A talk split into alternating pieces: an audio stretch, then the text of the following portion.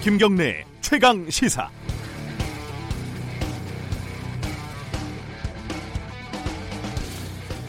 미국 민주당 대통령 경선 후보 중에 하나인 앤드류 양의 연설이 화제더군요. 어, 저도 SNS 타임라인에 이 연설을 칭찬하는 글이 하도 자주 떠서 어쩔 수 없이 보게 됐습니다. 어, 보니까 뭐 저와 비슷한 나이의 대만계고 얼굴은 저보다 좀 못하고요. 어쨌든 저는 이 10분 정도 되는 이 연설을 듣고 짜증이 확 솟구쳤습니다. 뭐 어조는 확신에 가득 찼고 문장 사이사이에 유머가 흘렀고요. 어, 그냥 미국 사회가 심각한 위기다. 모든 게 트럼프 때문이다. 이렇게 악악되지는 않았습니다. 위기 상황에 대한 디테일을 확보하고 있었고 논쟁적이지만 비전에 대한 근거도 꼼꼼하게 제시를 하고 있었습니다. 짜증이 난 건 아시겠지만 어, 비교가 돼서죠. 우리 상황을 볼까요? 인구 절벽에 세계 유례 없는 초고속 고령화, 노령화, 어, 저성장에 보이지 않는 돌파구, 심해지는 양극화, 날카로워지기만 하는 사회 갈등, 어디 하나 비빌 언덕 없는 국제 정세. 이게 우리 모습입니다. 그런데 여기에 지금 비전을 제시하는 정치인을 보셨습니까? 당장 해결하겠다고 소리만 지르지 큰 그림을 그리고 디테일을 챙기는 정치인 어, 지금 있습니까? 그렇죠. 지금 조국 장관 중요합니다. 어, 전투가 벌어지면 양쪽 다 어금니 꽉 깨물고 싸워서 이겨야 합니다. 그런데 이런 전투를 하는 와중에도 누군가는 소를 키우고 밤이 되면 숙제를 하고 내일 아침 먹을 밥을 안 쳐야 하지 않겠습니까? 총선 이겨야죠. 차기 대권 쟁취해야죠. 그런데 이기면 뭐 할 겁니까? 비전이 있긴 한 겁니까? 어, 부러우면 지는 건데 부러워서 짜증을 좀 냈습니다. 죄송합니다. 9월 20일 금요일 김경래 최강 시사 시작합니다. 네, 어, 김경래 최강 시사는 유튜브 라이브로도 함께하고 계십니다. 샵 9730으로 문자 보내주시면 어, 반영하겠습니다. 짧은 문자는 50원, 긴 문자 100원 들어갑니다. 스마트폰 애플리케이션 콩 이용하시면 무료로 참여하실 수 있습니다. 오늘 금요일 주요 뉴스 브리핑부터 시작하겠습니다. 고발뉴스 민동기 기자 어김없이 나와 계십니다. 안녕하세요. 안녕하십니까. 첫 소식은 한미 정상회담 열린다는 소식이네요. 네, 한국 시간으로 24일 미국 뉴욕에서 문재인 네. 대통령이 트럼프 미국 대통령과 정상회담을 엽니다. 회담에서는 북미 비핵화 협상, 그리고 한일 갈등, 주한미군 방위비 분담금, 호르무즈 해협 파, 병 등과 같은 여러 가지 이슈가 폭넓게 논의가 될 것으로 보이는데요. 그리고 제74차 유엔 총회 일반 토의에도 참석을 해서 기조연설을 할 예정입니다. 네. 아, 토마스 바흐 IOC 위원장을 만나서 내년 도쿄올림픽 남북 단일팀 구성과 개막식 공동 입장 등도 논의를 할 예정입니다. 뭐 폴란드, 덴마크, 호주 정상과도 각각 회담을 하는데요. 다만 아베 신조 일본 총리와 만날 가능성은 희박해 보입니다. 네. 교도통신은 한국과 일본은 정상회담을 보류하기로 했다 이렇게 보도를 하고 있습니다. 지금 상황에서는 어, 남 단일팀 구성이 약간 요원한 것 같긴 한데 그렇습니다. 예. 일이 어떻게 될지는 모르죠 또. 네. 예. 어, 검찰 개혁 방안들이 계속 나오고 있습니다. 어제 나온 소식 좀 전해주시죠. 법무부가 검찰국장 그리고 기획조정실장의 비검사 출신을 임명하기로 했습니다. 네. 법무부 검찰국장과 기획조정실장은 지금껏 검사가 아닌 사람이 임명이 된 적이 없고요. 현재도 현직 검사장이 맡고 있습니다. 문재인 정부 출범 뒤에 법무실장, 범죄예방정책국장 자리가 비검사 몫으로 전환이 됐거든요. 네. 근데 만약에 이대로 방침을 실행하게 되면 법무부에 검사가 갈 수 있는 실국장 자리가 없어지게 됩니다. 음. 또 법무부 장관의 인사재청권을 실질화하고 법무부 감찰관의 검찰청 감사를 확대할 방침인데요. 지금까지 일선 검찰청 감사는 주로 대검찰청 감찰본부가 담당을 해왔습니다. 네. 이런 조처들은 검찰 개혁 과제의 일환으로 꼽혀, 왔던 법무부의 탈검찰화 뭐 네. 뭐 이런 취지로 보입니다. 검찰 내부에서는 이런저런 불만의 목소리도 나오고 있는데요. 조국 법무부 장관이 오늘 의정부 지검을 찾아서 첫 번째 검사와의 대화를 열 예정입니다.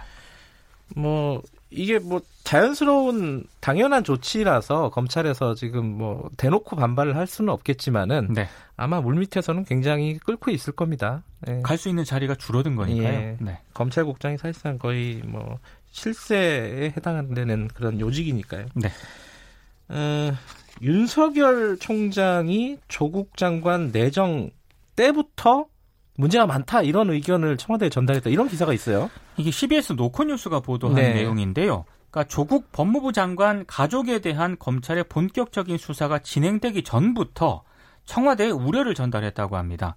압수수색 이전부터 청와대에 이 조국 장관 가족과 관련된 혐의점이 가볍지 않다 이런 점을 알렸고요. 으흠. 본격 수사를 시작하기 전부터 그 파장이 커질 수 있다는 점을 경고했다는 그런 얘기인데요. 네. 임명 이전에 거치가 결정돼야 한다는 입장도 피력한 것으로 전해지고 있습니다. 네. 근데 청와대는 검찰에서 주장하는 가족 펀드라든가 조국 장관 딸 입학 문제 등이 구체성이 떨어진다고 판단을 했고요. 네. 또 검찰의 조국 장관에 대한 반대를 개혁에 대한 저항으로 인식한 것으로 보입니다. 결국 양쪽이 접점을 찾지 못하면서 수사가 전격 이뤄졌다는 게 CBS 보도입니다. 이게 어 청와대 관계자가 아니라 여권 관계자들을 인용을 해가지고 그렇습니다. 기사를 썼더라고요. 그래서 네. 어, 맞는지 안 맞는지는 정확하게 모르겠는데 이게 맞다면은 수사가 그렇게 전격적으로 이루어진 게 설명이 되긴 해요. 그렇습니다. 그렇죠? 네. 네.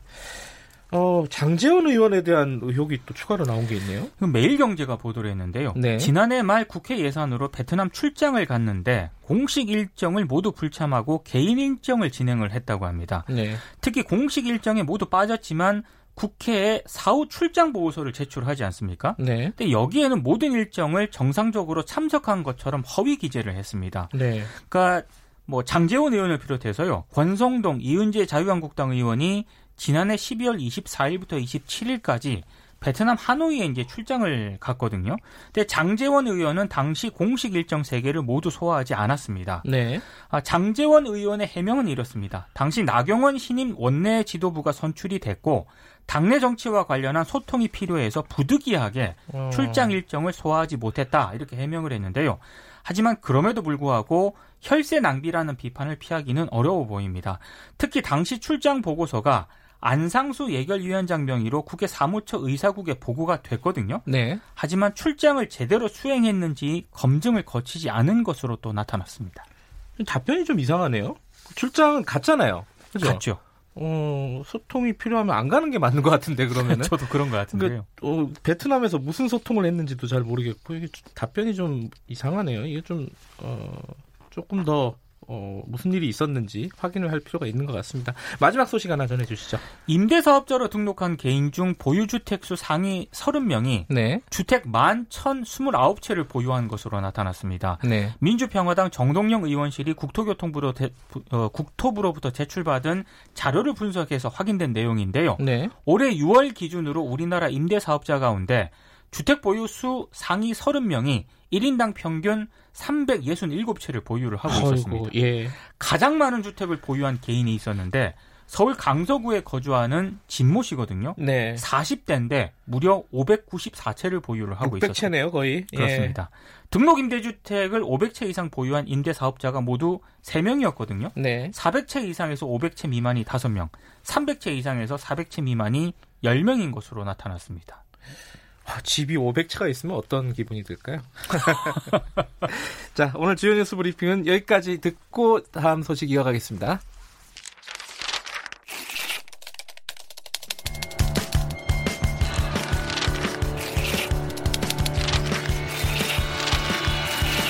민동기의 저널리즘 M. 네, 어, 저널리즘 M. 어, 한 주간의 언론 보도 중에 그 이명과 의도를 좀 파헤쳐 볼 만한 것들을 골라서 얘기하는 시간입니다. 민동기 기자 계속 앉아 계십니다. 네. 오늘 갖고 온 주제는 뭐죠? 이번 주에 인상 깊었던 기사는? 조국 장관 사퇴하라. 네. 여기 시국 선언 교수들이 참여를 하지 않았습니까? 예, 그 기사 많이 났어요. 네. 네. 사회 정의를 바라는 전국 교수 모임 줄여서 정교모라고 하더라고요. 아, 정교모라고 하죠, 우리도. 네. 네. 어제 이제 청와대 앞에서 기자회견을 열었거든요. 네. 어, 18일 오후 2시 기준으로 전국 290개 대학에서 3,396명의 교수가 시국 선언에 참여했다. 이렇게 음, 밝혔습니다. 숫자가 많아요. 네. 많습니다. 교수들 시국 선언 할 수 있고요. 언론이 주목하는 것 당연합니다. 네. 근데 일부 언론이 기자회견 전부터 진보 보수를 총망라한 전국 교수들의 시국 선언이다. 그리고 최순실 사태를 넘어선 규모의 시국 선언이다. 이렇게 음, 보도를 했거든요. 네. 근데 과연 그렇게 볼 수 있는가? 오늘은 이 얘기를 한번 해보고자 합니다.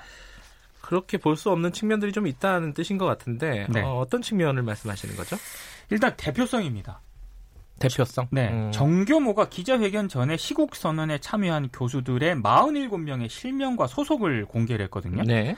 근데 fact checker 전문 매체인 뉴스톱이 이 47명 교수들의 면면을 분석을 했습니다. 네. 이 가운데 34명은 반동성애 활동을 한 전력이 있고요. 음. 4명은 뉴라이트 단체에서 활동을 했습니다. 네. 그러니까 이름을 밝힌 사람들의 78%에 해당하는 그런 수치인데요. 네. 물론 이제 반동성애를 주장하고 뉴라이트 활동 전력이 있는 교수들도 시국 선언 할 수 있거든요. 네. 근데 과연 대표성이 있는가? 그리고 일부 언론이 지금 평가를 한 것처럼 진보 보수를 총망라한 전국 교수 시국 선언이다. 이렇게 의미를 부여할 수 있는지에 대해서는 물음표가 좀 찍히는 그런 대목입니다. 언론이 이런 부분은 좀 세심하게 살피지 않은 것 같습니다. 어, 그러니까 일단 47명 발, 이름을 밝힌 47명만 분석을 해봐도 한쪽으로 너무 많이 치우쳐져 있다. 그렇습니다. 예, 이런 측면에서 대표성의 문제가 있다는 거고.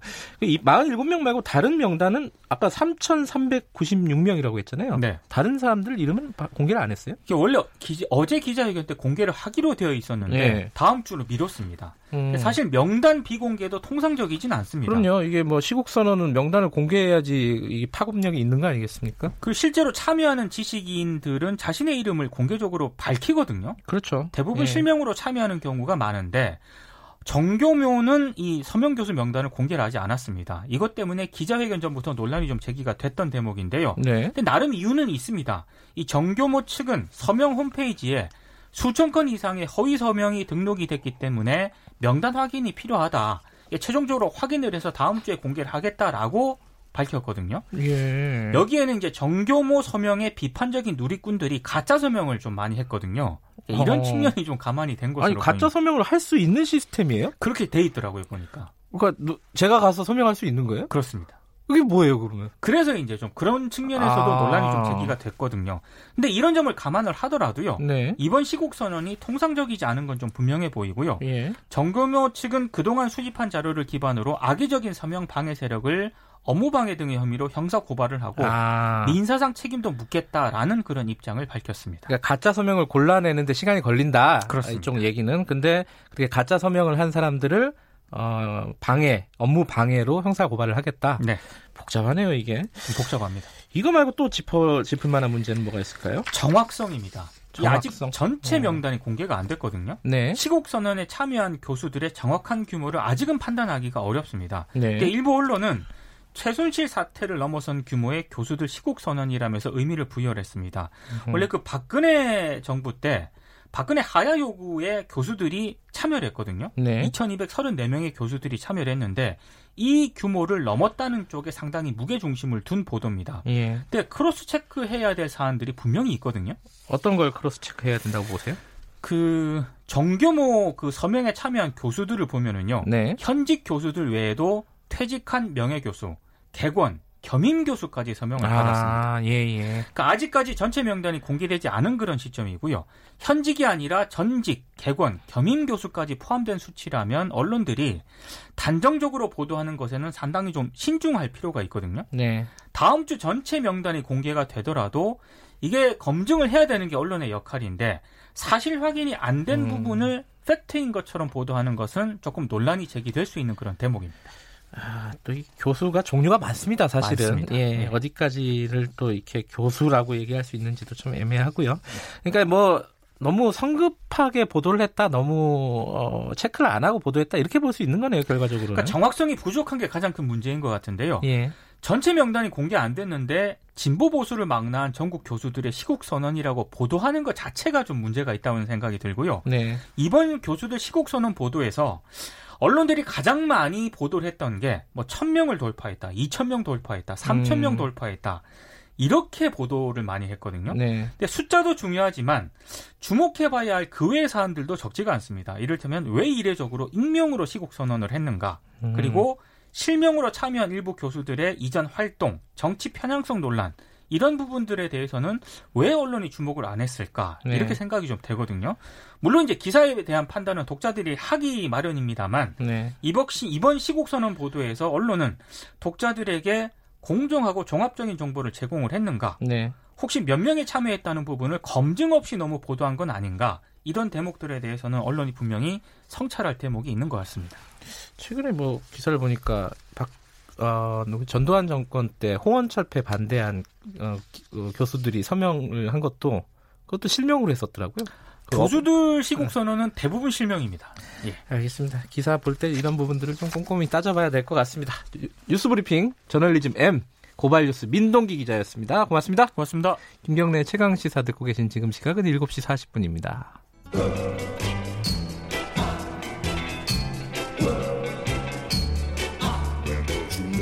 정글 같은 아침 시사의 숲에서 오늘도 웃고 울고 즐기며 사는 자연인 김경래 씨. 그의 하루 일과는 KBS 1라디오 김경래의 최강 시사를 진행하는 것으로 시작합니다. 어, 그런데 이게 무슨 소리죠? 아침부터 열심히 준비한 자연인 김경래의 밥상 같이 드셔보실래요? 후회 없는 아침 건강한 시사 김경래의 최강 시사 김경래 최강 시사 듣고 계십니다. 어제 어, 박원순 서울시장이 갑자기 긴급 기자회견을 했습니다. 광화문 광장 재구조화 사업 이게 약간 논란이 있었는데 이거 전면 재검토하겠다 전격적으로 발표를 했고요. 어, 그 이유가 뭔지 그리고 그러면은 이게 안 되는 건가 이 사업이 뭐 여러 가지 궁금증이 듭니다. 박원순 서울시장 연결해 보겠습니다. 안녕하세요. 네, 안녕하세요. 반갑습니다. 네, 오랜만이십니다. 네, 네. 이 이러면은 사업을 포기하시는 건가요? 어떻게 되는 거예요?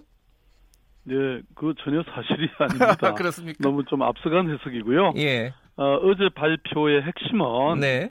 현재 설계안에 대한 의견은 물론이고 네. 반대 의견까지 시민의 목소리를 폭넓게 담겠다. 음. 뭐 이런 취지였습니다. 네. 오히려 이번 기회에 에, 그동안 약간의 갈등이 있었던 네. 정부와 보다 더 단단한 공감대가 형성됐고요. 네. 또 여기에 시민의 목소리까지 음. 다양하게 수렴되면 뭐 사업 추진에 오히려 더 어, 탄력을 받을 것이다. 음. 저들은 그렇게 생각합니다.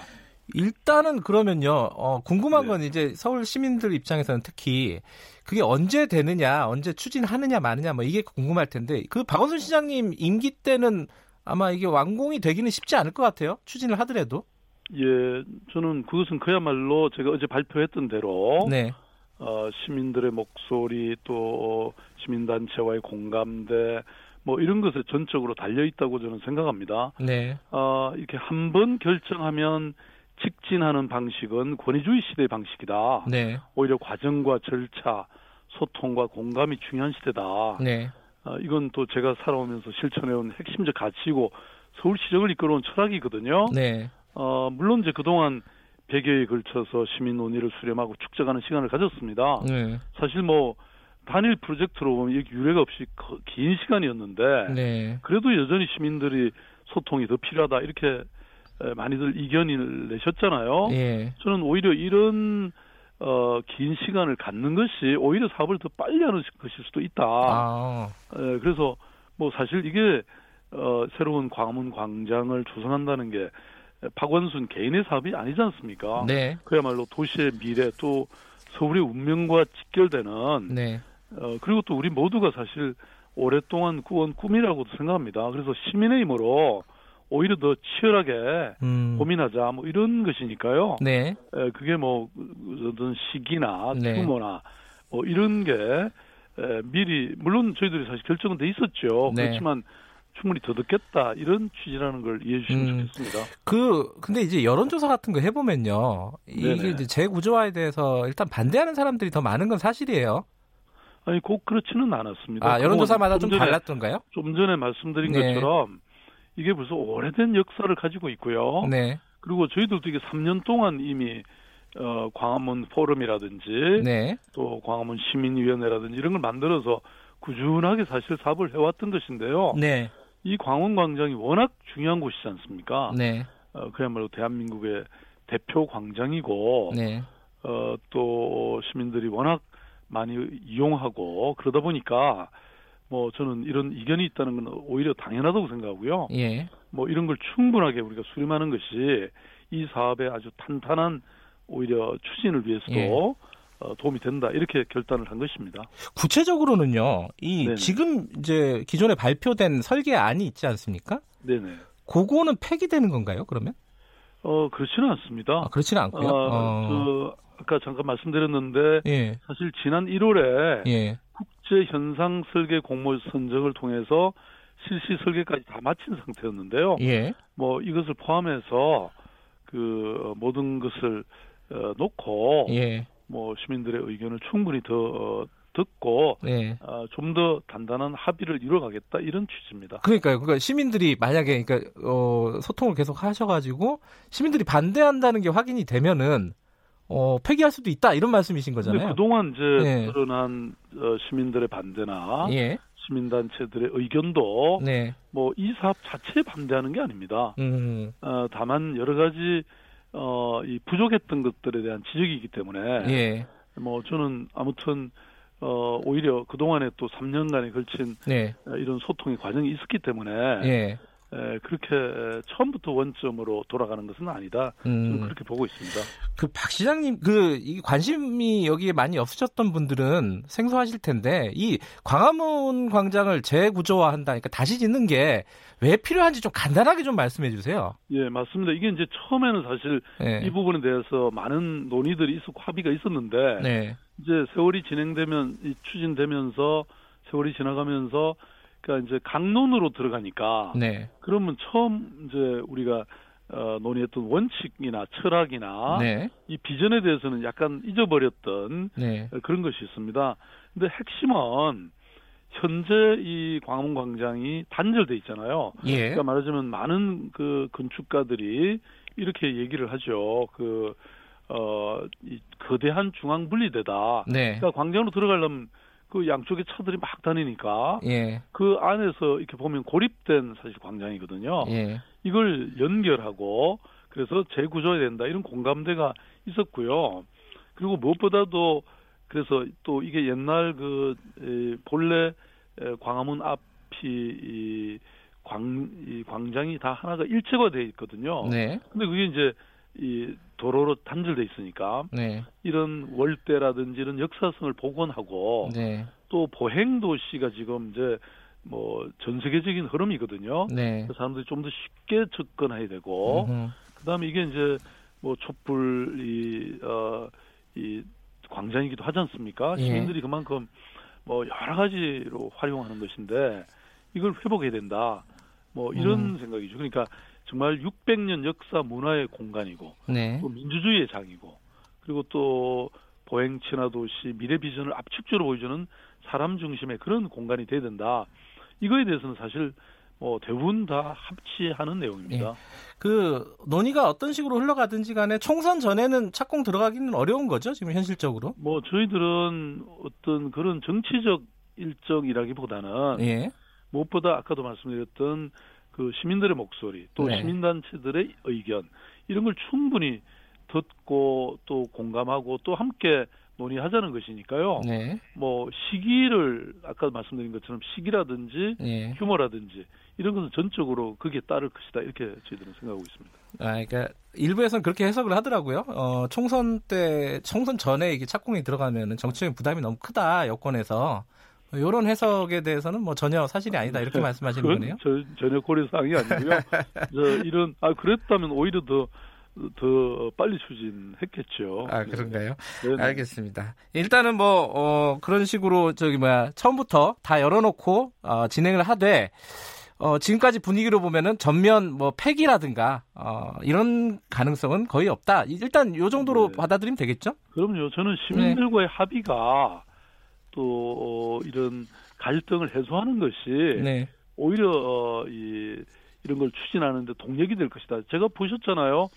어, 그 서울로라고 네. 서울역 앞에 고가 도로를 네. 사실 지금 이 보행 도로로 만들 때 네. 그때 얼마나 반대가 많았습니까? 저는 그때 뭐 1박 2일 동안 그냥 동네 동네 돌아다니면서 시민들과 다 논의하고 그래가지고 그게 결국 완성이 됐고 지금 뭐 그 인근이 너무 활성화되고 좋아졌죠. 예. 네.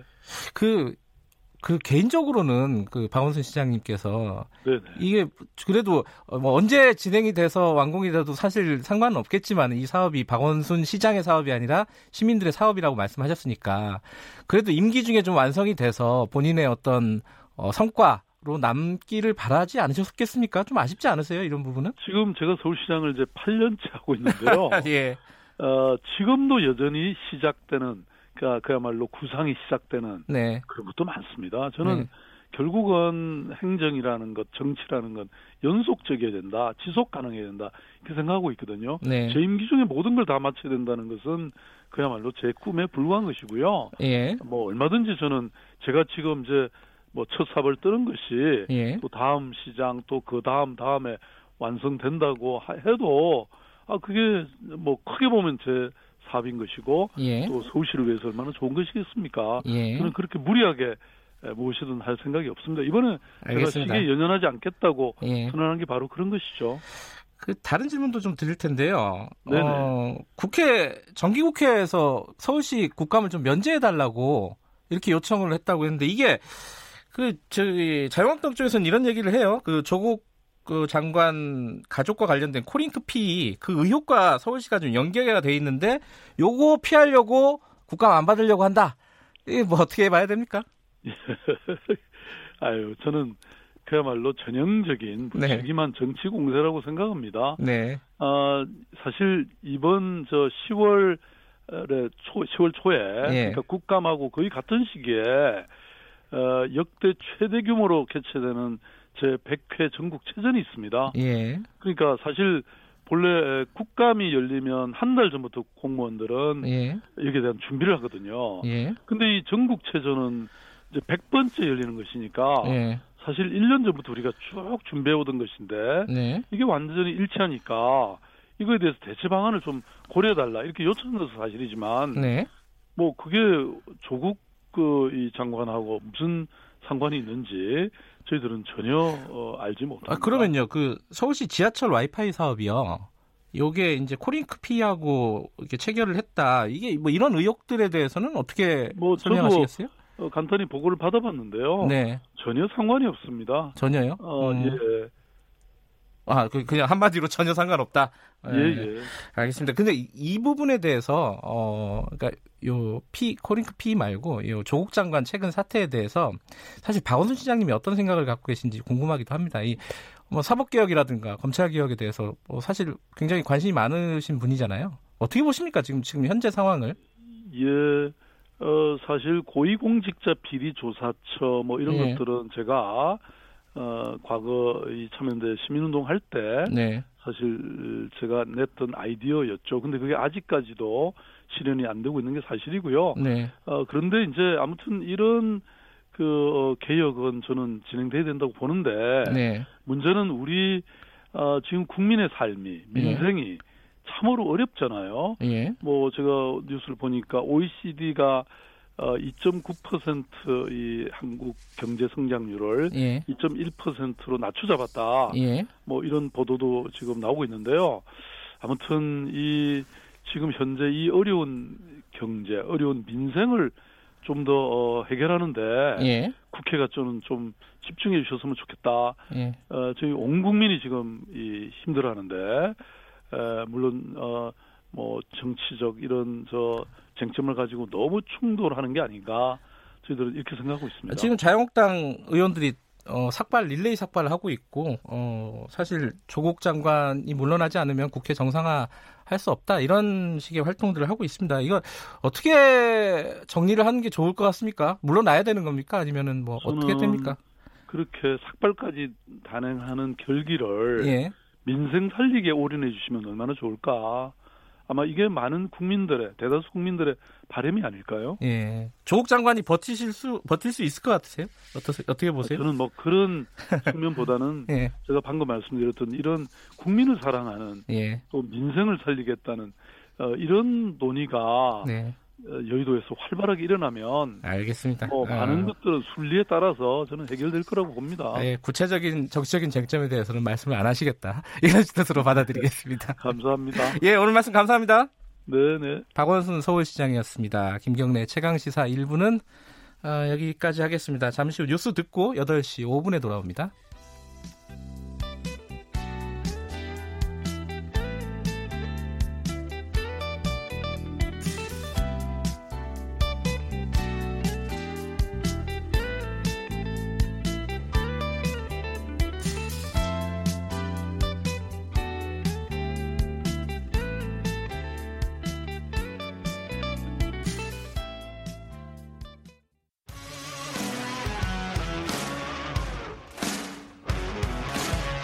뉴스타파 기자 김경래 최강 시사.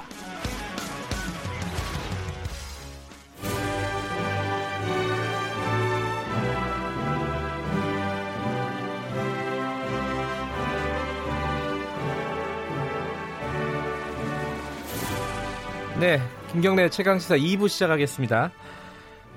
3부네요. 아니구나, 2부구나. 아, 왜 헷갈리네. 2부입니다. 죄송합니다. 아, 금요일이라서 기분이 너무 좋아가지고요.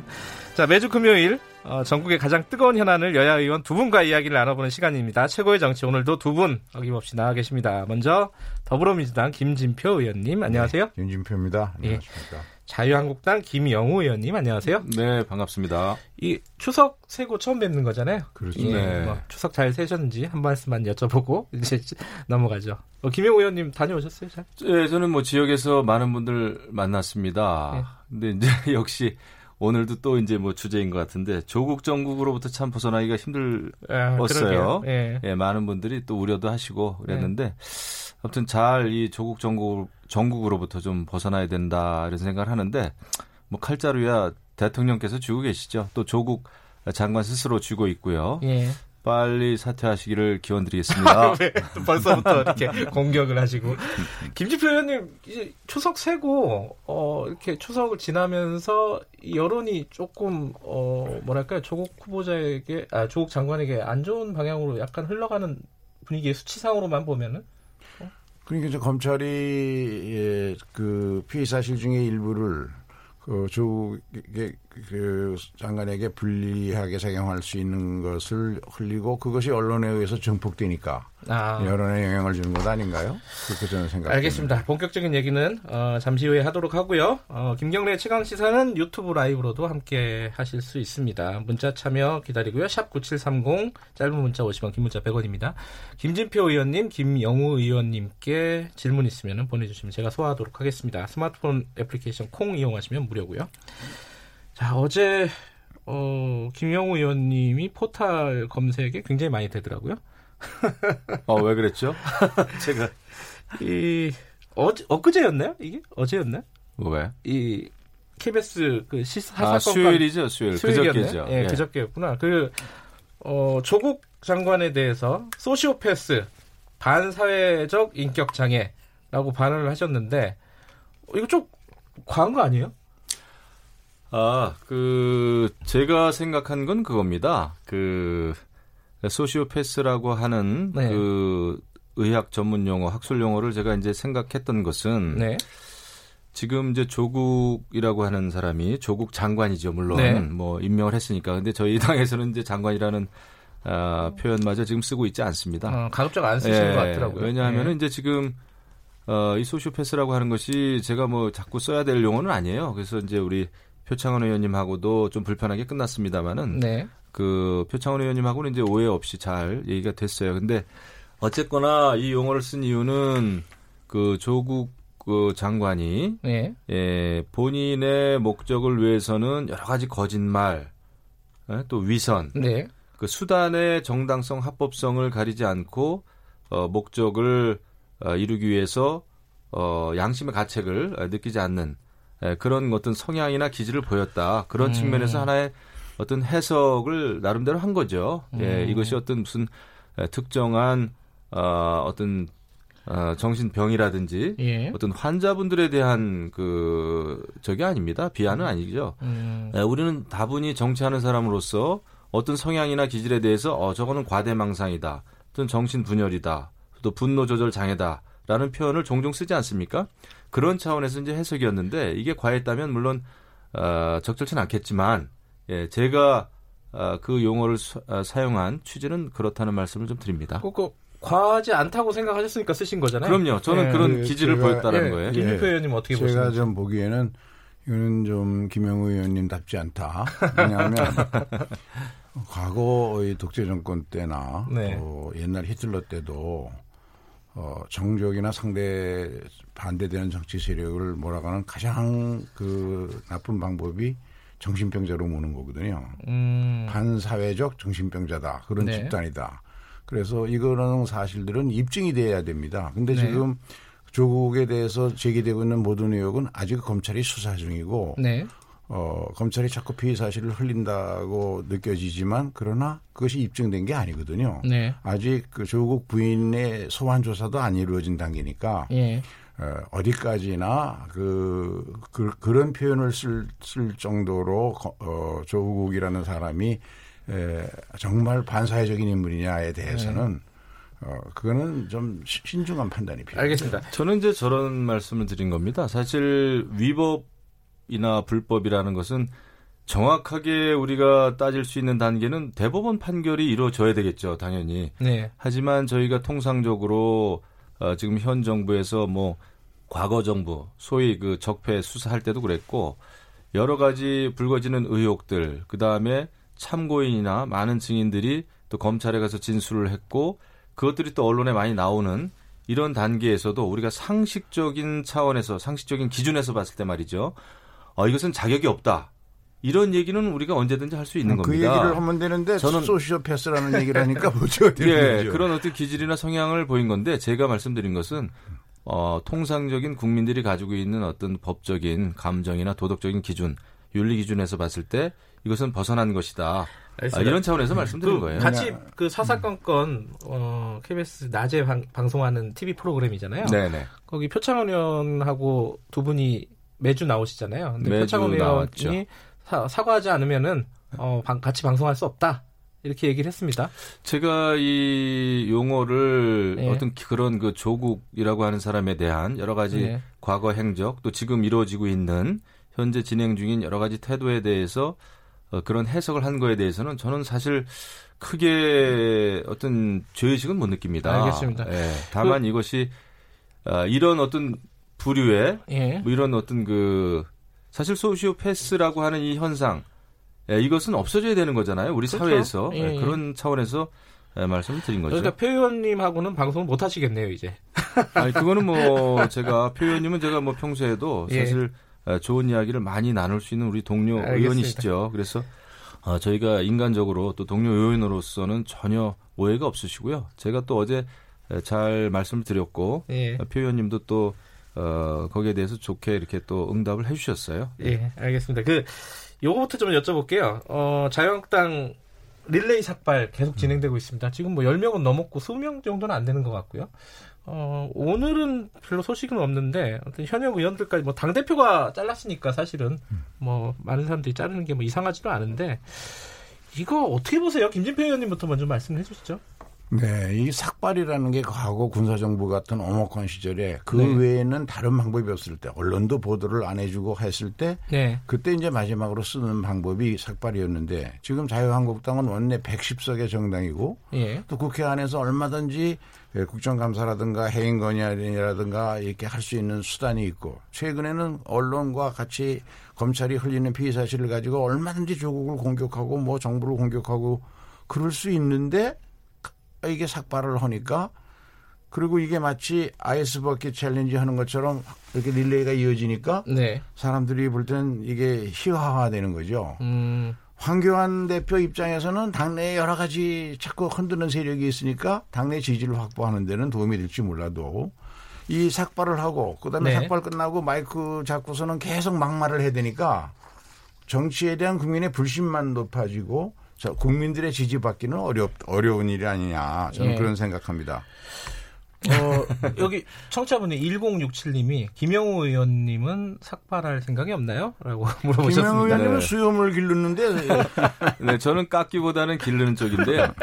근데 이제 삭발은 저는 그렇게 봐요. 예. 지금 어, 우리 저 이학재 의원님은 오늘 단식 6일째인가 그렇고요. 예. 그다음에 이제 지금 10여 명 이상의 우리 당 자유한국당 의원님들이 이제 삭발을 하시고 그랬는데 황교안 대표 예. 어, 대표적으로 또 삭발을 하셨죠. 그런데 아, 이것은 뭐 정치하는 입장에서 이 자유 의사에 따라서 다들 네. 하시는 겁니다. 그리고 어, 특히 이제 야당으로서 어떤 투쟁의 의지, 예, 어떤 결의 이런 걸 이제 보이는 거기 때문에 이것은 자유롭게 이루어질 수 있는 거죠. 그리고 이것에 대해서 이제 해석은 해석을 하는 분들의 또 자유도 있겠죠. 네. 하지만 뭐 이것이 이것을 이렇게 희화화하고 이럴 필요는 저는 없다고 봅니다. 아 지금 오죽하면은 야당이 또 의원들이 삭발을 하겠어요. 워낙 워낙 비정상적인 아, 이런 일들이 벌어지고 있고 어, 문재인 대통령이 조국을 법무장관에 임용한다는 것 자체가 대한민국에 도움이 안 될 뿐더러 네. 또 문재인 정권이 그토록 목소리 높였던 공정사회, 법치 개혁, 검찰 개혁이라고 하는 거에 이게 도저히 상식적으로 맞지 않는다라는 네. 차원에서 지금 야당이 할 수 있는 모든 그 수단을 동원해서 지금 투쟁하는 거기 때문에 이것에 대해서는 그냥 아, 받아들여 주시면 된다고 봐요. 근데 더군다나 이런 상황에서 이제 그 우리 선배 되시는 박지원 의원님 같은 경우에 여러 가지 그 아, 시야와 예. 예. 이걸 하시는데 예. 아, 저는 꼭 그럴 필요 없다고 봅니다. 또 이제 음. 선배 되시는데요. 저는 사실 뭐 박지원 의원님이 옛날에 그 어, 어려울 때 휠체어 타고 또 어, 눈 가리개입니까? 예. 뭐라 그러죠? 안대, 안대, 안대, 예, 안대 예. 하시고 그랬을 때 그분이 처한 그 극한적인 상황에서는 그럴 수 있다고 저는 생각을 하는 사람이에요. 예. 예 그것에 대해서는 시야화하고 막 그럴 필요는 없다고 봐요. 마찬가지로 우리 자유한국당 의원님들이 삭발하고 단식하는 것에 대해서는 우리는 할 만한 하니까 하는 것이고 해야 되니까 하는 겁니다. 알겠습니다. 이것, 네, 이것에 네. 대해서는 그냥 저는 이제 이런, 이런 점을 지적하고 싶은 것이요. 네. 과거에 김대중 대통령이 지방자치를 실시하기 위해서 다른 방법이 없으니까 마지막 투쟁 수단으로 군사정부 시절에 저 단식을 했다. 네. 또 YS가 마지막 직, 그 대통령 직선제를 활성하기 위해서 20일 단식을 했다. 이런 것은 국민들로부터 박수를 받고 공감을 얻었거든요. 네. 박지원 의원이 예, 의원직 사태 삭발 단식을 3대 쇼라고 하는 이유는 그렇지 않고 얼마든지 다른 방법으로 자기 의사를 밝히고 또 지금 예, 저 조국 정국에서는 한국당이 조국을 고발해서 검찰이 여당과는 다른 시각에서 그 한국당과 같은 시각에서 조사를 하고 있고 그런 마당에 무슨 사, 저 삭발을 하냐 이거죠. 근데 저는 좀 이해가 안 가는데요, 의원님. 그 이거는 자유한국당 의원들이 알아서 스스로 결정해서 하는 문제인데 이것에 대해서 왜 그렇게 그러니까 반대를 자유, 하시죠? 자유한국당 그게 불리하니까 안에, 아니요. 생각하시나요? 자유한국당 안에서도 이 지금 삭발을 놓고 공천 눈도장 찍기 삭발 아니냐. 이게 릴레이처럼 연, 연, 연장이 그, 그, 그 부분이요. 그러니까 뭐, 어, 그렇게 해석, 정치적인 해석인데, 어, 이게 공천 때문에 그러는 거 아니냐. 제가 네. 그렇게 말씀드릴 수 있어요. 이게 공천에 네. 유리하다면 조국을 지키기 위해서 그렇게 노력하시는 여당 의원님들 삭발 한번 해보세요.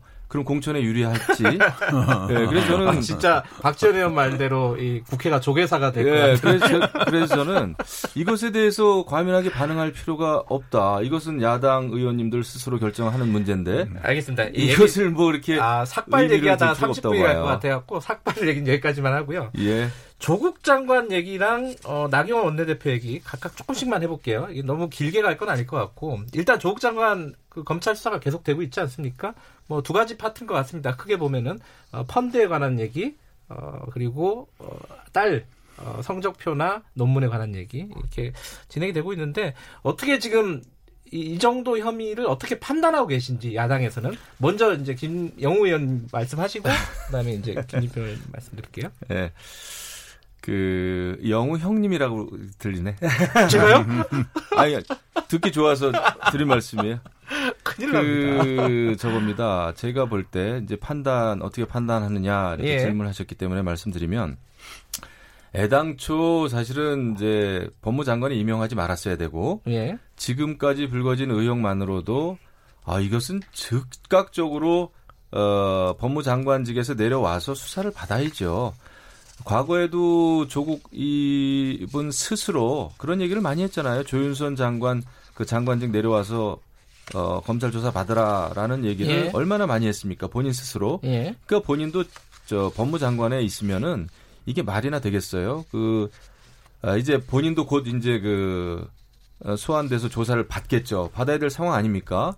그리고 이제 그 부인도 정 교수도 이미 피의자 신분이고 이런 상황에서 어떻게 장관직을 수행할 수 있는지 저는 정말 납득이 그, 안 가고 열두 번도 더 열두 번이 뭡니까? 백 번도 더 어, 즉각 물러나야 될 사유가 어, 발생이 된 거죠. 고발을 해서 수사를 하고 있으면 좀 기다려서 이거 결과를 보고 판단해도 되는 거 아닌가요? 지금 이게 다른 무슨 뭐 다른 직책에 있으면은 예. 저희가 이제 상식적으로 기다릴 수도 있다.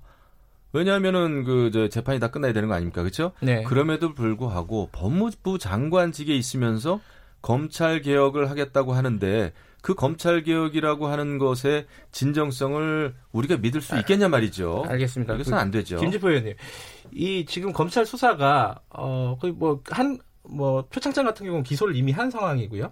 그리고 나머지 것들도 거의 이제 정영심 어, 교수 쪽으로 거의 목 앞까지 갔습니다. 목전까지 갔는데 이게 애초에 어 생각에는 이 정도까지 갈 거라고 보셨습니까? 여당 측에서는 예상보다 좀 많이 간 거 아닌가요? 어떻게 그렇죠. 보세요? 어, 전혀 그렇게 생각을 못했죠. 그런데 이제 어, 한 번도 소환도 하지 않고 어, 물론 공소시효가 있었긴 네. 했지만 기소를 한 것도 좀 의아했고 그리고 어, 지금까지 보면 아직도 정영심 교수를 한 번도 소환을 안 했거든요. 곧 한다고. 어, 예. 그런데 계속해서 피의 사실은 흘러나오고 예. 어, 언론하고 야당하고 함께 팀플레이 하는 식으로 기정사실화하고 예. 그래서 정영심 교수가 아, 자기 입장을 SNS에 인권을 지켜달라고 어, 어차피 이제 기소된 정영심 교수 입장에서는 네. 자기가 자, 잘못 항변을 할 수도 없으니까 네. 어차피 예, 검찰 수사 과정이나 재판 과정을 통해서 주장할 수밖에 없으니까 이런 입장을 이해해 달라고 얘기를 했는데도 언론은 그 주장은 별로 보고를 안 해요. 보도를 안 해요. 예, 뭐 야당이 어, 어, 뭐 당연하겠지만 이런 점에서 보면 어, 우리 검찰 개혁이 왜 시급한가? 저 우리나라 검찰이라는 것이 지금까지 보면 어, 우선 검찰 앞, 저, 출두할 때, 그, 예. 어, 보도대 앞에, 어, 포토라인에 포토라인, 세우고, 예. 그 다음에 검찰 피의 사실 갖다가 알려가지고 팀플레이 해가지고 어, 검찰이 주장하는 대로 유죄로 몰고 가고, 만약에 그러다가 재판에서 다 그것이 뒤집혀서 무죄가 되더라도 이미 그 피의자는 그 아주 회복될 수 없는 그런 피해를 보게 되거든요. 예. 그런 것 때문에 검찰 개혁을 하자는 것인데 지금 음, 저이 문제는 좀 양식을 가지고 저 자유한국당에서 고사해서 검찰 수사가 진행 중에 있으니까 검찰도 더 이상 피의 사실 입혀오지 말고 결과를 보고 그리고 조국이든 인사권자든 판단을 하도록 그렇게 만드는 게 옳은 거 아닌가요? 그 지금 이제 우리가 소위 그런 짧, 말이 짧게, 짧게 쓰는 예. 무슨 어, 무엇이 중원디 이런 말이 있잖아요. 검찰 개혁 중요합니다. 또 여러 가지 피의 사실 공표나 별건 수사 이거 하지 말아야 되죠. 예. 하지만 지금 검찰 개혁의 핵심은 정치 권력으로부터의 독립입니다. 아, 그런 객관성을 확보하는 것입니다. 그런데 지금 이제 문제의 본질은 아, 지금 검찰 수사가 제대로 진행돼야 되는 것이 가장 큰 어, 문제의 핵심이고 본질인데 지금 이제 여당 입장에서는 계속 피의 사실 공표만 지금 문제를 삼고 계세요. 근데 음. 어, 소위 과거 정부에 대한 그 수사를 할 때는 그거에 대해서 전혀 문제를 삼지 않다가 오히려 그걸 엄청나게 100% 활용을 했죠. 200% 이상 활용을 했죠. 그런데 지금 오히려 살아있는 권력에 대해서 진행 중인 검찰 수사에 대해서 유독 피의 사실 공표라는데 방점을 찍고 있는 데 대해서는 도저히 이해할 수가 없습니다. 일단 검찰이 수사를 제대로 할 수 있도록 잘 아, 이렇게 지원해 주는 것이 우리 정치권에서 해야 될 일이다. 이게 본질이다 생각합니다.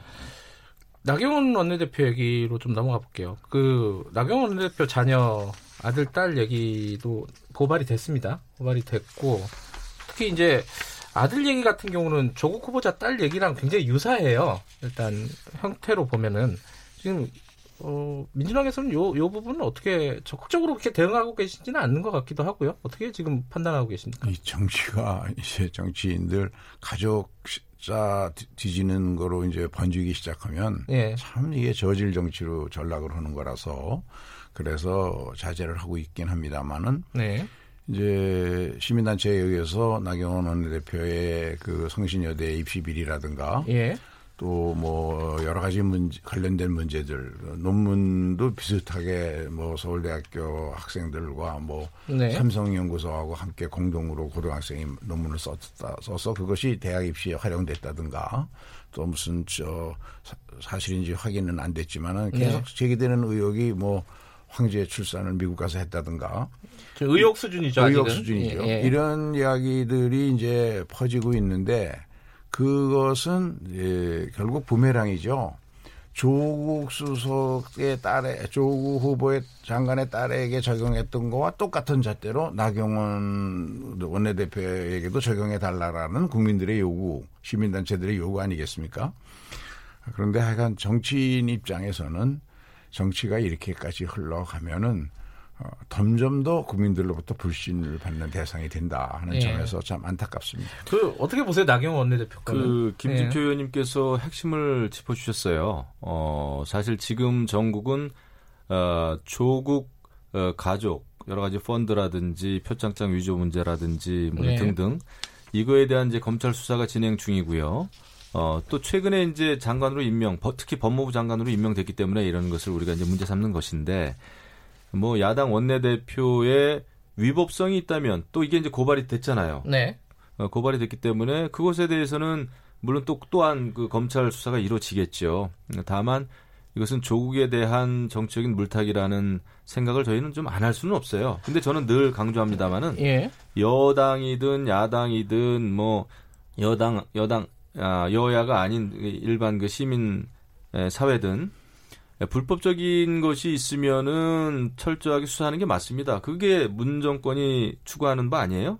그게 또 윤, 어, 윤석열 검찰총장이 추구하는 바 아닙니까? 그래서 저는 그것에 대해서는 우리가 뭐 가타부타 아. 굳이 해석할 필요가 있겠는가 나경원 원내대표건도 어, 뭐 원칙대로 수사를 해라 이런 말씀이신 지금 거죠? 원칙대로 또 하고 음. 있잖아요. 예, 아 수사가 아직 본격적으로 시작된 건 같지는 않고 그건 저희가 알 수가 없죠. 예. 고발했 근데 한 가지 좀 궁금한 거는 이 예. 원정 출산 관련해서는 속시원이 좀 해명을 해줬으면 좋겠는데 왜 말이 없는지 잘 그게 이해가 잘 안 돼요. 아, 말이 없었습니까? 예. 본인은 아, 저기 아니다라고만 하고 아니다라고 예. 이야기했는데 그러니까 뭐 뭔가 이제 저기 근거를 좀 제시해 줬으면 그게 굉장히 간단한 일일 것 같은데 글쎄요, 뭐 지금 저희 입장에서는 네. 저는 뭐 지난번에도 사실 원내대표 나경원 원내대표가 섭섭할 정도로 저는 비판을 좀 했었어요 방송에 예. 나가서도 예. 서울대 실험실 빌려준 거 이런 것은 사실은 특권 안 특혜 아니냐 예. 아, 이렇게까지 이야기를 했었습니다. 근데 다만 지금 알겠습니다. 예, 윤석열 예. 검찰총장이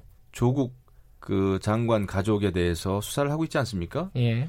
이것이 지금 본질 아니겠어요? 근데 뭐 지금 자꾸 다른 얘기 해봐야 제가. 그 아까 피의 사실 공표 잠깐 나왔는데요. 그거 저기 조국 후보 아, 조국 장관 가족들 때문에 했다라는 오해를 사기 딱 좋은 상황이었는데 좀 성급하지 않았냐 이런 아 그렇지 않습니다. 왜냐하면 이 문제는 예. 박상기 전 장관이 예, 저 2018년 업무 보고 때부터 네. 어, 이 이야기를 했죠. 우리 검찰의 그 가장 문제라고 하는 어, 여러 가지 얘기들을 다 함께 개혁하는 안을 만들겠다. 예. 그 아까 말한 포토라인 세우는 거, 뭐 예. 심야 뭐 밤새우기 수사하는 거, 뭐 또 피해 사실 공표하는 거. 예. 그런데 이거에 대해서 어 최근에도 그 국회 본회의나 예결위 의원들에 대한 질문에 답변하는 과정에서 이미 완성을 해놨다. 예. 이렇게 얘기를 했습니다. 조국 장관이 들어와서 만든 게 아니죠. 알겠습니다. 그것을 가지고 네. 어, 당정 협의를 어제 한 것이고. 알겠습니다. 오늘 뭐할 얘기 반도 못한 것 같은데 오늘 여기까지만 해야 될 것 같습니다. 예, 두 분 말씀 감사드리고요. 어, 표창원 의원님하고 참 말, 말씀하시고요. 아유, 저희는 문제 없습니다. 예, 예. 알겠습니다. 예. 오늘 두 분 고맙습니다. 네, 감사합니다. 최고의 정치 자유한국당 김영우 의원, 민주당 김진표 의원이었습니다. 김경래 최강 시사 2분 여기까지 하겠습니다. 잠시 후 3부에서 다시 뵙겠습니다.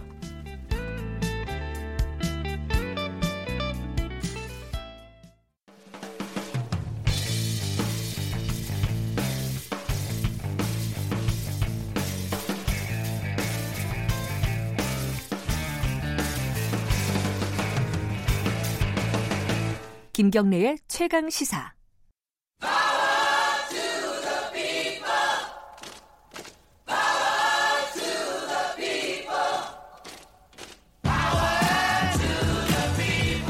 을의 입장에서 을의 목소리를 통해 함께 사는 세상을 생각하는 시간. 지금은 을밀대 인생경제연구소 안진걸 소장 나와 계십니다. 안녕하세요.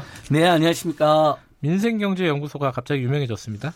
아, 원래 유명했습니다. 아, 그래요? 예, 제가 이제 참여연대를 18년 다니고 예. 또 희망제작소로서 일하다가 정말 우리 국민들 위해서는 서민 경제를 살리는 데 올인해야 되고 여전히 심각한 을들의 문제를 알리기 위해서 출범해내서 인터뷰도 많이 하고 예. 굉장히 공개적으로 활발하게 활동한 NGO고 그것 때문에 최강 시사에서도 지금 2년째 제가 인터뷰도 그럼요. 하고 예. 그런 거잖아요. 근데 이게 가짜 시민단체면 어떻게 됩니까? 그래서 저는 자영당 아, 자영당 의원님들이 최강 시사 우리 인터뷰도 안 들은 거 아닌가 들었 다면 그런 말을 함부로 안 하셨을 텐데 이런 아쉬움이 들더라고요. 그 네.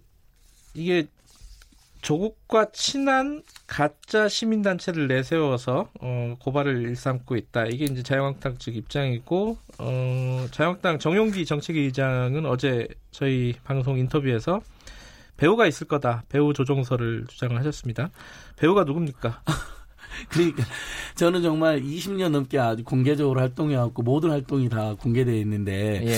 갑자기 군사 독재식으로 배우가 있냐고 물어보니까 제 배우는 어, 물론 이 방송을 들으시는 시민들이 제 배우인데 저랑 이제 생각을 달리하는 분들도 있을 수 있으니까 모든 시민을 제가 대변한다고 감히 이야기는 하지 않겠습니다. 네. 하지만 상식적인 선에서 조국 후보의 따님에게도 문제가 있다면 네. 당연히 그에 대해 비판받고 수사도 받아야 되지만 만약에 그런 비슷하거나 그보다 더 심한 사례가 있다면 네. 입시 부정 의혹이 더 짙고 부당한 특혜가 더 심했다면 그것도 공평하게 수사받거나 처벌받아야 된다는 상식적 여론이 있습니다. 예. 그분들의 여론이 제 배우라고 말씀드리고 싶고요. 알겠습니다. 제가 이틀 전에 이제 인터뷰를 했는데 예. 그때 상지대 이제 수업하는 길에 갖고 휴게소에서 네, 인터뷰를 해가지고 잘 안 들려가지고 예.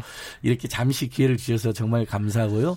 어, 금요일 하루, 일주일 내내 고생하신 시민들께 의견이 다른 분들한테도 이런 이야기 드려서 죄송하긴 하지만 어쨌든 저희가 조사한 바로는 나경원 의원님의 따님은 입시 부정 의혹 정도가 아니라 성신여대 감사 보고서와 성신 여대 구성원들의 공익제보를 종합해 보면 그다음 뉴스타파 보도도 있었고 그에 대한 법원 판결도 있었는데 입시 부정이 거의 확실합니다. 제가 이렇게 언론에서도 자신 있게 말씀드리고 뭐 이거는 검찰이 수사할 내용이니까 예, 그리고 수사를 좀 해달라는 것이고 예. 그다음에 아드님 의혹도 예. 어저께 AFP라든지 외신까지 전부 다 보도가 되고 있지 않습니까? 그다음에 네. 서울대 교수님 뭐라 그러냐면 본인이 알 수 없는 내용을 서울대 장비 우리 국민들의 혈세를 산 서울대 장비를 지원해서 조사가 연구가 이루어졌다. 본인이 알 수 없는 내용이었다라는 식의 인터뷰를 학생이 했습니다. 알 수가 없는 예, 내용. 어려운 내용이었다. 네, 알겠습니다. 어쨌든 예. 어, 지금 자유한국당 쪽에서는 무고로 어, 나경원 원내대표 측에서는 무고로 어, 민생경제연구소를 어, 고발을 한 거죠. 예, 아, 직안 했죠. 아니, 할, 할 방침인 거죠. 웃깁니다. 바로 언론에는 예. 그 의혹을 보도한 기자들하고 민생경제연구소 앉은 거로 고발할 것 실명까지 막 거론해서 예. 이야기하더라고요.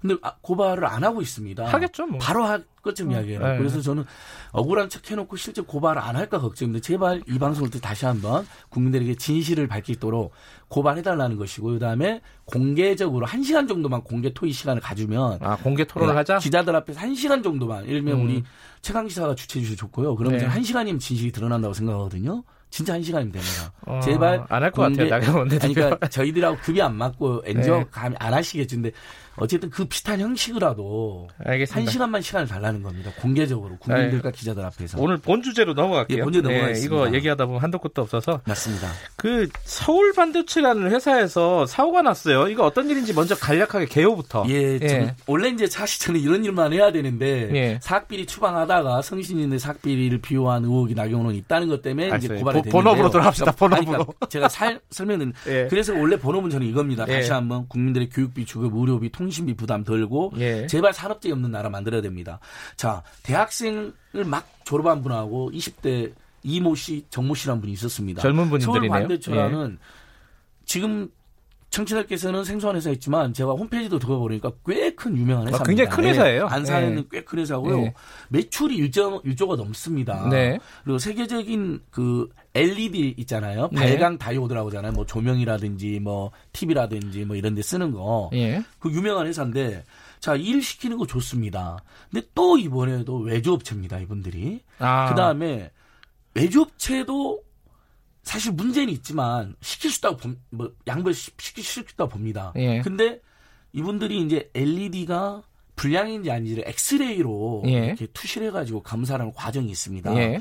그럼 거기에 안전 장치가 있습니다. 네. 근데 그걸 해제하면 2배에서 2.5배 정도 빠르게 검사가 되나 봐요. 아, 일이 빨리빨리 예. 진행이 되니까 역시 아. 그 컨베이어 벨트 속도 엄청 높여갖고 네. 두 명이 일해야 되는데 비용 줄이고 이윤 추구하는 과정에서 우리 서산에서 돌아가신 그 청년이랑 비슷하게 그래서 이분들이 방사선에 17일 동안 노출이 된 겁니다. 아, 그 엑스레이를 찍어야 예, 되니까. 예, 엑스레이. 근데 재밌는 재밌는 거 아니에요. 슬픈 것은 회사는 별 문제가 없다라는 식으로 이야기를 하는데요.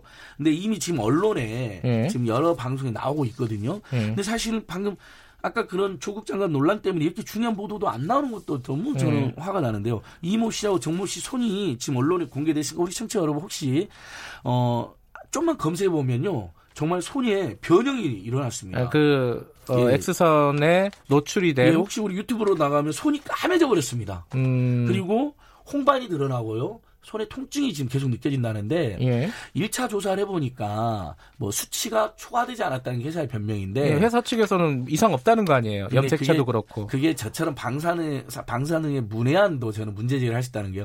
자 일본 제국주의가 전쟁 일으켜서 피폭됐잖아요. 예. 미국 원자폭탄 그때 우리 한국 분들이 일본에 강제징용 가 있다가 너무나 서럽게 수십만이 강제 피폭됐거든요. 네. 그분들이 한국에 왔는데요. 2세, 3세까지 지금도 방사능 피해가 전달되고 있거든요. 그건 유명한 사실이잖아요.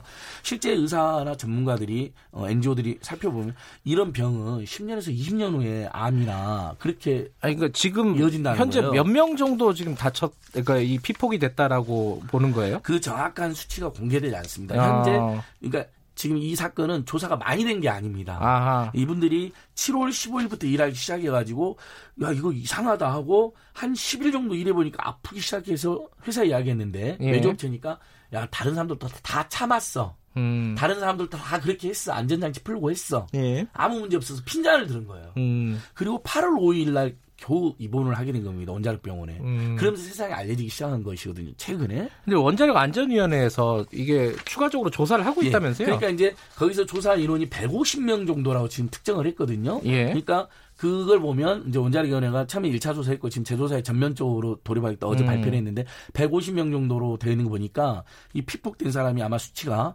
이제 퇴사자까지 한 150명 정도 되는 것 같아요. 이 업무를 했던 사람. 그러니까 조사 대상이 150명이고 예. 아직 조사 결과는 안 나왔죠. 안 나왔습니다. 그러니까 예. 요것은 제가 한, 한 2주 후쯤에 한 번 더 보고를 드릴게요. 근데 예. 그래서 어저께 이 건강세상 네트워크라든지 그 삼성전자의 반올 그 반도체 직업병 문제 유명했던 반원인 네. 같은 단체 기자회견 했는데요.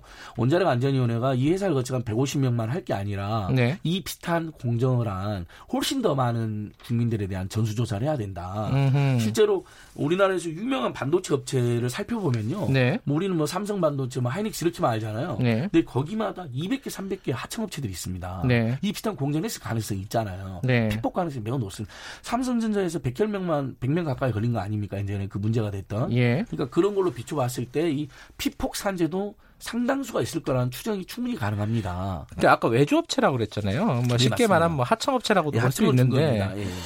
하청업체 노동자들이 이런 반도체 공장에서도 이 더 위험한 일을 하고 있는 거예요 지금도? 차별을 어, 받고 있는 아무래도 건가요? 이제 일반적으로는 그런데 현재 저희가 이제 확인된 것으로는 네. 예를 들면 온천이 있으면 반도체 예. 하청업체가 200개, 300개가 그게 상주를 같이 하는데요. 예. 이러면 수공종 손으로 하는 라인이 다섯 개면 1000명이 거기서 이제 200명씩 붙어서 일을 한대요. 예. 근데 한 개 라인은 원청 소속 노동 200명이 하고 나머지는 하청 노동 200명이 붙어서 800명이 일을 한답니다. 네. 최근에 이제 국회 토론에서 밝혀진 사실인데요. 전문가들이나 시민단체에서 예. 그런 걸 봤을 때 뭐 하청 노동자들만 특별히 더 위험한 업무를 하고 있다라고 이제 다른 사례는 그런 경우가 많잖아요. 네. 이번은 온총도 200명하고 나머지 하청도 800이 같이 일하니까 네. 하청만 더 위험한 일을 줬다라는 건 아직 조사 결과는 안 나왔지만 네. 그런 의혹은 충분히 있을 수 있고요. 네. 다만 이건 온청이든 하청이든 만약에 어 안전장치를 풀고 해라고 했다면 다 위험한 거죠. 근데 어 제가 추정컨대 외주업체가 예를 들면 더 이윤을 노리기 위해서 예를 들면 온청보다는 먼저 야, 우리가 더 빨리 하고 더 많은 돈을 벌자고 안전장치를 음. 풀고 했을 가능성이 더 높죠. 요거는 좀 아무래도 어, 조사가 필요하겠네요. 네, 필요한데 예를 들면 네. 온청은 그런 거잖아요. 정규직 자사의 정규직 직원이니까 네. 안전장치 풀고 하는 유혹이 있어도 그거 하면 안 된다는 할 수도 있는데 외주는 자기들이 관리 감독을 안 하는 거잖아요. 그러니까 거기 딱 맡겨놔 버리니까 그래서 이 위험한 업무, 건강관 업무를 애주와 주지 말자고 우리가 이야기하는 겁니다. 음. 직접 들면 김경래 앵커님 저를 직접 고용하는데 제가 막 안전장을 풀고 일을 하고 있어요. 네. 상사 시켜그러면 사장님 딱 보다가 누가 이렇게 시켰어 우리 직원을 저 음. 피폭되면 안 되지 이렇게 할 수가 있는데 김경래 사장님 저를 외주업체 맡겨놨어요. 그러면 저희들끼리 무슨 일이 바라는지 모르잖아요. 음흠. 아무래도 외주 하청업체가 훨씬 그러니까 위험해. 음. 내몰리거나 그 영세업체니까 아무래도 이윤을 추구하는 과정에서 불법이나 그런 황당한 일을 시킬 가능성이 높은 거죠.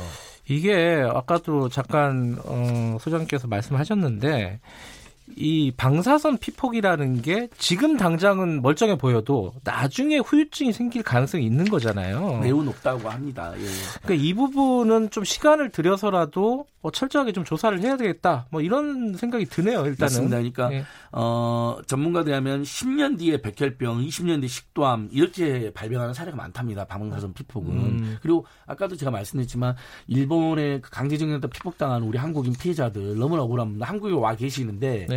2세, 3세까지 병이 전이돼 가지고 네. 몇년 전에도 그 활동 대응 활동 하신 분이 돌아가셔서 큰 슬픈 일이 있었습니다. 2세였습니다. 예. 일본에서 피폭되신 분이 아니었어요. 예. 그러니까 수십 년 잠복해 갖고 나중에 병이 드러나고 그게 더 슬픈 것은 자식 세대까지 전이가 된다는 것이거든요. 예. 그러니까 굉장히 심각하다. 원자력 안전위원회와 고용노동부가 반도체라든지 이런 피폭 관련 의혹이 있을 수 있는 그런 공정들에 대한 전수조사라는 게 지금 시민단체 아, 그러니까 이 지금 문제가 된 서울 반도체 말고 예. 이 반도체 공정이 있는 회사들을 다 조사를 해달라. 이렇게 했을 가능성이 높잖아요. 예를 들면 아. 이 회사만 그랬겠습니까? 서울 예. 반도체라는 매출이 1조 원 넘는 큰 회사에서도 이런 일이 발생했는데 예. 예. 그러면 예를 들면 서울 반도체보다 더 크거나 더 작은 업체들도 있는데 예. 거기서도 이런 일이 발생했을 수 있고 일단 원자력위원회는 이번에 손가락이 완전히 까매지고 통증을 호소하는 또 심지어 약간 네. 이렇게 변형되는 이 두 명 외에 150명까지 조사를 하는 건 1차적으로는 진전인데 예. 더 있을 수 있다는 것이죠. 알겠습니다. 예, 예. 그리고 저는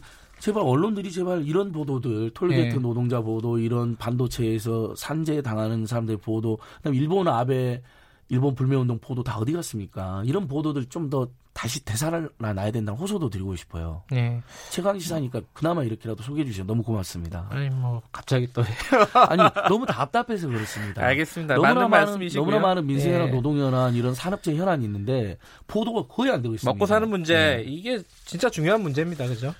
예, 오늘 말씀 감사드리고요. 어 이게 추후에 어떤 조사나 결과 일어나 이뤄 이뤄진 게 있으면은 나중에 다시 한번 좀 말씀을 예, 해주세요. 원자력위원회에서 10월 달에 결과를 발표한다고 했거든요. 예. 그래서 발, 결과 나오자마자 네, 그때 좀 최강시사 청취자님이라고 공유드리고 예. 대책도 촉구해 보도록 하겠습니다. 알겠습니다. 민생 민생경제연구소 안진걸 소장이었습니다. 고맙습니다. 예, 고맙습니다. 김경래 최강 시사 듣고 계신 지금 시각은 8시 43분입니다.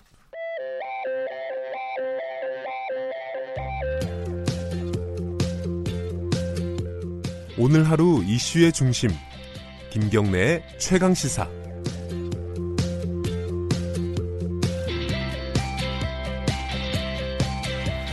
네, 김경래 최강시사 듣고 계십니다.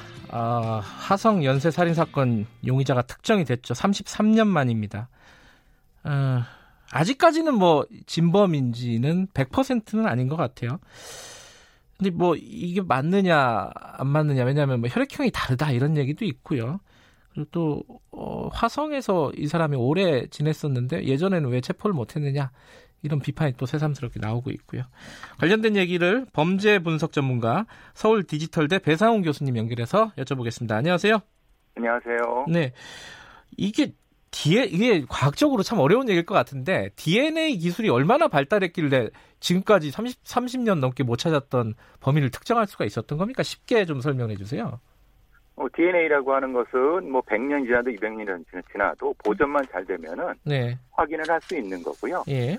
DNA라고 하는 것은 뭐 지금 인류의 각각마다 다 다를 수 있기 때문에 네. 이것은 그것이 식별된다고 하면은 그 범인일 확률은 대단히 높은 거죠. 그러니까 예전 예전부터 근데 DNA를 갖고 있었고 여기 매칭하는 작업들을 쭉 해왔을 거 아닙니까 경찰이? 아, 아닙니다. 그렇지는 않습니다. 그래요? 이게 이제 뭐냐면 어, DNA DNA 정보 처리에 관한 법률에 의해서 네. 수용자에 대한 DNA 데이터베이스는 법무부가 대검찰청이 가지고 있습니다. 네.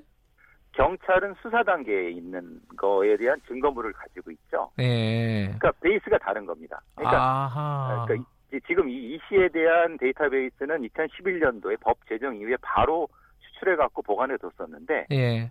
문제는 이거를 경찰 수사하는 사람들이 이거 그 증거를 추출해서 DNA 처리를 국과수에 맡겨서 이걸 대조해 볼 생각을 못한 거죠. 아하. 근데 못한, 못한 건지 아니면은 어떤 실수가 있었던 건지 모르겠지만은. 네. 사실 이건 우리나라의 그 수사 시스템의 심각한 결함인 거죠. 예. 그러니까 사실은 2011년도에 그 업데이트된 데이터, 저기 데이터베이스를. 예. 전국에 있는 모든 그 미제 사건에 다 적용을 해봤다고 하면은 네.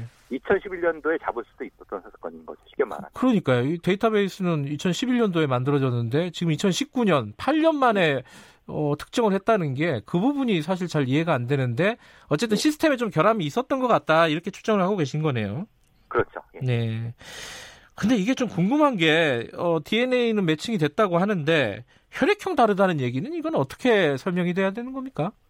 당시 혈액형에 추정하는 부분이 실제로는 혈액형을 정확히 이제 DNA에서 추출한 것이 아니라 예. 혈액에서 추출한 것이 아니라 그 흔히만 증거물에 있는 것을 ABOC 타입으로 이제 교차 실험을 통해서 네. 아마 했을 가능성이 첫 번째 있고요. 그 피해자의 옷에 묻어 있던 그 뭐 혈흔 같은 것들을 네. 다른 어떤 그 오염 오염 훼손 방지 처리 안 하고 네. 그냥 확인했을 가능성. 보통 이제 피해자의 음. 옷 같은 데는 범인의 뭐 피 같은 것도 있을 수 있지만은 사실은 가족들의 것도 있을 수 있지 않습니까? 그렇긴 하죠. 네. 생활 의복이니까 네. 그 부분에 대한 정확한 것을 확인 못한 음. 상태이고요. 지금 나온 DNA 결과는 속옷, 그러니까 가족들도 확인하기 어려운 것을 확인했기 때문에 네. 그 차이가 분명히 존재니까 그때 당시에 B형 혈액형이라고 하는 것은 예.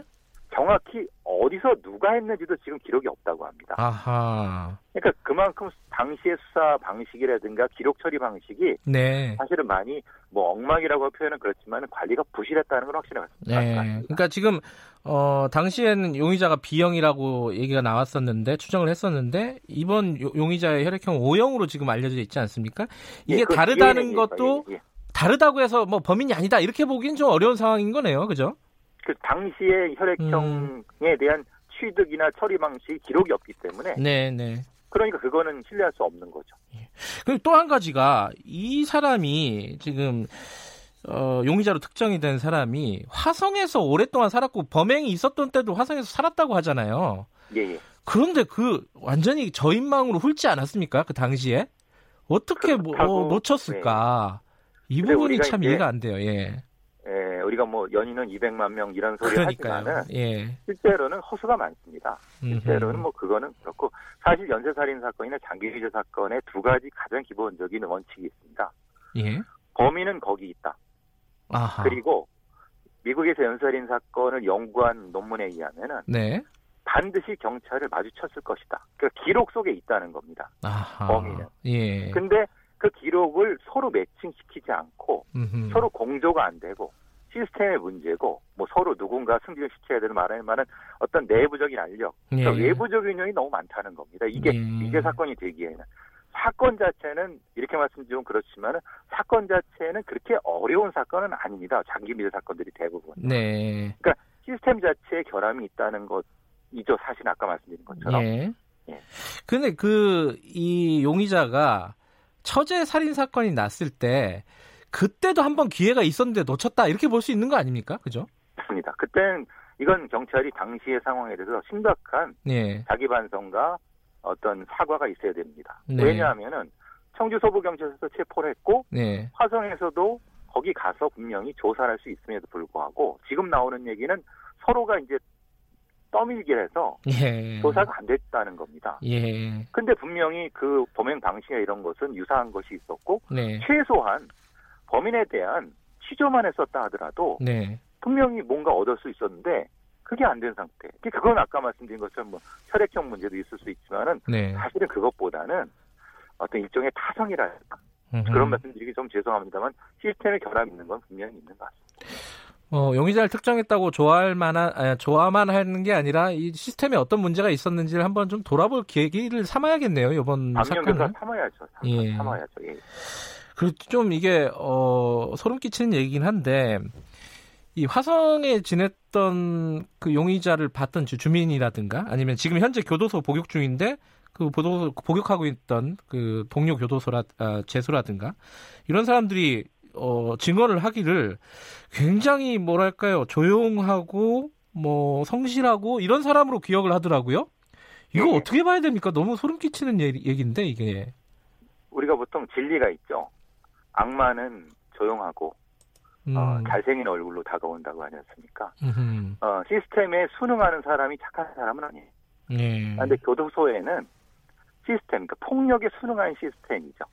네. 거기서는 생활을 잘할 수밖에 없습니다. 네. 그런데 일반적인 사회 관계에서는 폭력적인 상황인 거죠. 그러니까 자기보다 힘이 센 사람들한테는 조용히 있다가 네. 자기보다 약한 사람한테는 과도한 폭력을 행사하는 방식. 그게 보통의 이런 폭력적 연쇄살인범의 특징이 될 수 있는 거죠. 그러니까 그 안에서 보기에는 되게 착해 보이는 겁니다. 아하. 근데 그런 사람이 교도소에 가서 1급 모범수가 됐다. 예. 이게 참, 어, 사람이 그렇게 확, 뭐랄까, 자기를 이렇게 통제할 수 있는 건가. 이런 좀 생각이 듭니다. 그래서 이제 사이코패스 여부가 확인돼야 된다고 보는 거죠. 아하. 오랫동안 그 12시간 넘게 기다려서 법, 그러니까 피해자를 기다려갖고 공격하는 어떤 침착하고 이 어떤 뭐 참을성이 있는 네. 그런데 폭발하면은 엄청나게 잔혹하게 되는 네. 이런 성향 자체에 대한 분명한 확인이 필요한 부분입니다. 이 사람한테. 예. 근데 이제 어, 진범인지 여부는 용의자로는 특정을 했지만은 어, 지금 뭐 강제 수사를 할 수가 없는 상황이죠. 그러니까 이제 일단은 공소 말하자면 법상으로는 제기할 수가 없는 상태이기 때문에 네. 경찰이 임의 수사는 할 수 있습니다. 지금 다 임의 수사인데요. 예. 강제 수사를 하려고 되면은 법원 판사의 영장, 아니면 압수수색 영장이라 인신구속 영장을 받아야 예. 되는데 판사가 내줄 리가 없다는 겁니다. 법이 없는 거니까. 그렇죠. 그러니까 임의 수사만 할 수 있다고 하면서 경찰을 하려고 하는 거고 어허. 지금 하고 있는 거고 강제 수사는 안 된다는 거죠. 근데 이 용의자로 특정된 이, 이 씨가 어, 자기는 뭐 예를 들어 경찰이 면담을 하러 온, 온다고 했을 때 안 만나겠다 이런 방법이 없는 거 아니에요 지금? 그렇죠. 왜냐하면 뭐 안 만났을 때 강제로 이제 인신 구속이라든 이런 걸 끌어 뭐 쉽게 말하면 끌어낸다. 네. 그럴 권한이 전혀 없습니다. 그러면 이게 지금 DNA 같은 경우에는 어 10개 범죄 중에 3개가 매칭이 된 거 아니겠습니까? 그죠? 그리고 네. 하나는 모방 범죄고 그러면 나머지 6개가 있는데 네. 이 부분을 특정을 하기는 어, 만만치가 않은 상황이네요. 경찰 입장에서도. 근데 이제 DNA는 국가수에서 하는 거니까 네. 흔히 말하는 지금 579 사건처럼 그 유력한 용의자라는 것은 확인할 수 있지만은 예. 진범을 확정하기 위해서는 그 사람의 직접적인 어떤 진술을 듣고 네. 범행을 재구성해 봐야 되거든요. 예. 근데 그게 안 되는 거니까 그냥 강력한 용의자 정도로 끝날 가능성이 높다는 거죠. 하하. 이게 속 시원하게 결론이 안 날 수도 있겠네요. 그죠? 공소시효의 큰 문제죠, 이거. 예. 아, 좀 안타까운 상황인데. 예. 근데 최근에, 그러니까 어제, 어, 오늘 뉴스를 보면은 이 화성 말고 이 우리 장기 미제 사건들이 있지 않습니까? 뭐, 예, 예. 뭐 속칭 뭐 개구리 소년들 사건이라든가, 뭐 근원 목소리 사건이라든가 이런 것들도 어, 좀 경찰이 탄력을 받아서 뭔가 수사를 진행을 할 가능성이 있겠습니까? 그럼 화성 사건 같은 경우는 우리가 네. 반하려 있었을 뿐이지 증거물이 있었던 겁니다. 예예. 예. 그러니까 정확히 말하면 증거물이 있었는데도 불구하고 경찰이 그걸 분석을 안 한 거죠. 쉽게 말하면. 네. 그죠? 이 부분을 경찰은 솔직히 이제 인정을 그러니까 왜 있는 증거를 분석을 안 했었냐. 네. 그죠? 그거를 또 국가수 아니 저기 검찰이 가지고 매칭을 시켰어야 되는데 문제는 네. 근데 개구리 소녀는 그 문제는 다른 거죠. 왜냐면 어. 그 그때는 증거가 있느냐. 아. 그러니까 이것처럼 분석할 증거가 있느냐. 이런 부분에서는 그 부분은 좀 약한 부분인 거죠. 이영호 사건 사건도 마찬가지인 거고. 네. 그런데 아까 앞서 제가 말씀드린 것처럼 대부분의 장기 미제 사건은 그 사건 자체가 어렵다기보다는 무엇인가 시스템에서 무엇인가 잘못된 부분이 있는 겁니다. 네. 흔히 말하는 누군가 증거를 흔히 말하는 누락시켰거나 아니면은 수사 시스템에서 소홀히 했거나 네. 이것을 다 검토하면은 분명한 뭔가 찾을 수 있습니다. 음. 그래서 지금 경찰에서는 다시 재, 검, 검토하고 하려는 게 그것 때문인 거죠. 아까 말씀하신 게 떠오르네요. 그 기록 안에 실마리가 있다. 아. 예, 예. 그거는 진리입니다. 이건 예. 미국의 연쇄살인 사건에서 거의 모든 사건에 나타난 겁니다. 그 범인들이나 이런 사람들을 많이 분석을 해보셨으니까요. 어, 경찰이 이 뭐이 뭐, 이 용의자 이모 씨하고 몇 번 면담을 한 것 같습니다. 앞으로도 한번 했죠. 예, 예. 한 번 했습니까? 예, 앞으로 세 명이 예. 예. 앞으로도 이제 만약에 만나게 된다 그러면은 뭐 자백을 할 수 있게끔 설득할 가능성이 있겠습니까? 프로파일러들이 그러려고 있는 거거든요. 예. 말안 하는 사람을 말시키는 게 프로파일러들의 어떤 그 채용된 이유거든요. 예. 지금 수법은 지금 공개 드릴 수 없지만 기법은 공개 드릴 예. 수 없습니다만은 프로파일러들은 그런 기량을 가지고 있습니다. 아. 저는 제 후배들을 믿고 네. 충분히 자백은 아니라 하더라도 네. 어느 정도까지의 진술은 받아낸다고 보여집니다. 음. 믿고 기다려 주시면은 뭔가 성과를 보여드릴 것 같습니다. 그래요. 마지막으로요. 아 이것도 혹시 뭐 어, 확률은 모르겠지만은 헛다리 짚은 거 아니냐? 나중에 또 이런 어떤 걱정이 드는 사람들도 있을 것 같아요. 뭐 여기에 대해서는 뭐라고 말씀해 주실 수 있, 으시겠어요 DNA 증거는 예. 우리나라의 DNA 분석이나 이런 것은 세계 최고 수준이고요. 아 그래요? DNA는 음. 거짓말하지 않습니다. 네. 그렇기 때문에 그 부분은 의심하지 않으셔도 되고요. 네. 다만 이제 경찰이나 검찰이나 국가에서 그 동안의 어떤 본인들의 실수에 대해서 네. 그 어떤 진정한 반성을 통해서 이걸 극복할 수 있냐. 음. 그걸 좀 암시해 주셨으면 하는 겁니다. 그래야지 우리가 발전할 수, 우리 수사가 발전할 수 있는 거죠. 알겠습니다. 오늘 말씀 잘 들었습니다. 감사합니다. 범죄 분석 전문가 서울 디지털대 배상훈 교수님이었습니다. 어, 9월 20일 금요일 김경래 최강 시사 오늘은 여기까지 하겠습니다. 금요일 잘 마무리하시고요. 주말 푹 쉬시고 월요일 날 뵙겠습니다. 월요일 아침 7시 25분 다시 돌아옵니다.